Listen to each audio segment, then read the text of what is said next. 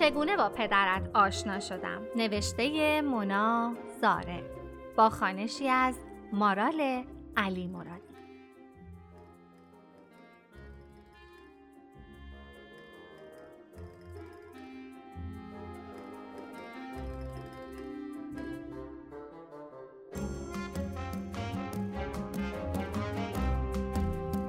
قسمت 22، نامه شماره 22، کت بی صاحب. موهایم را صورتی و چتری‌هایم را تا روی ابروهایم کوتاه کرده بودم و از حمام بیرون آمدم. یعنی در یک کتابی نوشته بود دخترها وقتی شکست می‌خورند یک دستی در قیافه‌شان می‌برند و طبیعتاً بعد از 21 مورد شکست رنگی کمتر از صورتی میزان سنگینی شکست‌هایم را نشان نمی‌داد. بعد از پرتاب بشقاب مامان از آشپزخانه به سمت کلم و جا خالی دادنم و اصابت بشقاب به گوشه چشم بابا، به طرف اتاقم فرار کردم و در را روی خودم قفل کردم. آن زمان از پنجره اتاقم آشپزخانه خانه خانم وفایی معلوم بود. یعنی هر وقت پرده را کنار می زدم خانم وفایی به گوشه کابینت تکیه داده بود و در حالی که مویز می جوید به گاز خیره می شد. یعنی یک بار از پشت پنجره برایم گفت دارد روی قانون جذب کار می کند و فکر می کرد اگر ذهنش به یک قرمه سبزی پخته شده متمرکز شود، قرمه سبزی به سمتش می آید و خودش پخته می شود. میزان حماقتش دستکاری شده بود. اما این بار که پنجره را کنار زدم، خانم وفایی قانون جذبش را کنار گذاشته بود و داشت همان کت قهوه‌ای پاره شده را رفو می‌کرد. نمی‌دانم چرا آنقدر آن کت بیریخت برایم مهم شده بود، اما حتما صاحبش دیر یا زود سر و کله‌اش پیدا می‌شد. مامان آنقدر با زانوهایش به در اتاق کوبیده بود که جای کاسه زانویش روی در برآمده شده بود. داشتم به این فکر می‌کردم که وسط خریدن جهیزیه من خرج جراحی یک کاسه زانوی مصنوعی هم افتادیم که خانم وفایی غیبش زد. تا کمر از پنجره اتاق آمده بودم بیرون تا ببینم چه بلایی سر کت قهوه‌ای آورده است که فهمیدم کسی زنگ در خانه‌شان را زده.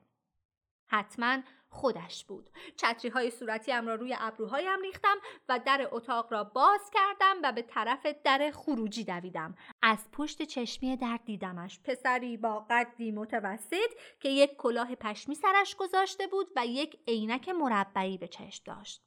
کت را از خانم وفایی گرفت، درون یک ساک دستی گذاشت و از پله‌ها پایین رفت. پله ها را دوتا یکی پایین رفتم تا دوباره ازش جا نمانم که پله آخری زیر پایم خالی شد، کمرم کوبیده شد به پله ها و بعدش صدای ترک خوردن لگنم و قل خوردنم روی پله ها و اصابتم به صاحب کت. 10 پله را با همدیگر قل خوردیم تا کوبیده شدیم به در خروجی.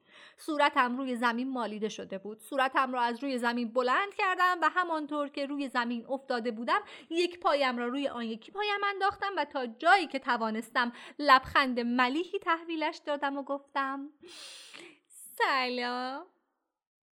جیغی زد و گفت موهاتون.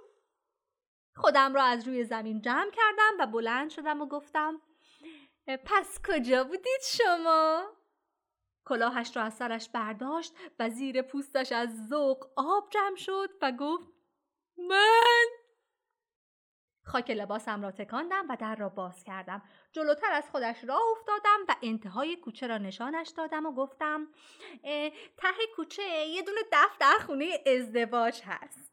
خودش را به من رساند و با آن عینک 2 برابر صورتش خیره‌ام شد و گفت اونا هم چروکی دارن؟ سر جایم ایستادم و نگاهش کردم. با خودم گفتم این دیگر چه رسم مزخرفی است که عاقد باید چروک باشد. درست است اکثر دفتردارها آنقدر چروک و فسیل هستند که اسم عروس و داماد را آنقدر با لرزش و ناواضح میگویند که امکانش هست هر لحظه اشتباهی با بغل دستیت عقد شوی، اما نه در این حد که رسم باشد. یک جور عجیبی نگاهم میکرد.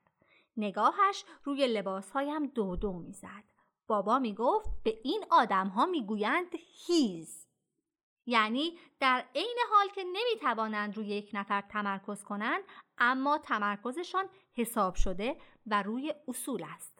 دستم را جلوی چشمانش تکان دادم تا حواسش سر جایش بیاید که نزدیکتر آمد و گفت این کتتون رو در بیارید.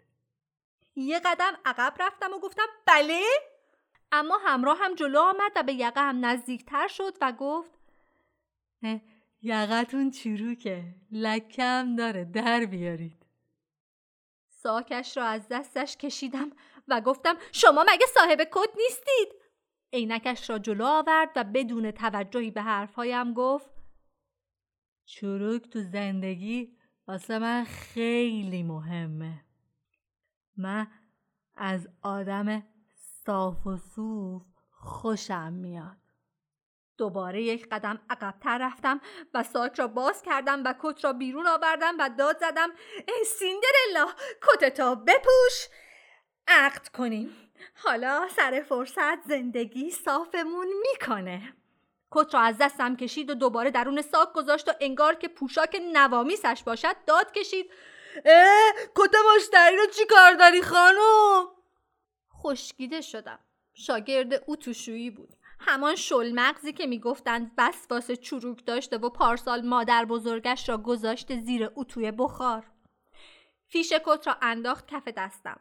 راهی نداشتم جز اینکه حالا که تا چند قدمی دفترخانه هستیم با همین دیوانه متأهل شدم برود پی کارش، که آقای کیانی با پیژامه و عرقگیرش همراه کیسه زباله از خانهش بیرون آمد.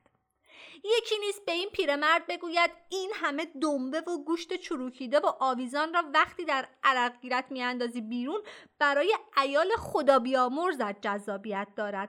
برای ما جذابیت بصری که ندارد هیچ، این اتوکش هم ممکن است تو را ببیند و وسواسش بگیرد. تفلک آنی در برابر چروک‌های عمیق آقای کیانی احساس ناتوانی در صاف کردنش کرد و همانجا به رعشه افتاد و از حال رفت. حیف مامان با در کنده شده و گیر کرده به زانویش به دنبالم آمد و مجبور شدم فرار کنم. اما گاهی آدم در خیابان ممکن است نیمه‌اش را پیدا کند. پس تا بعد.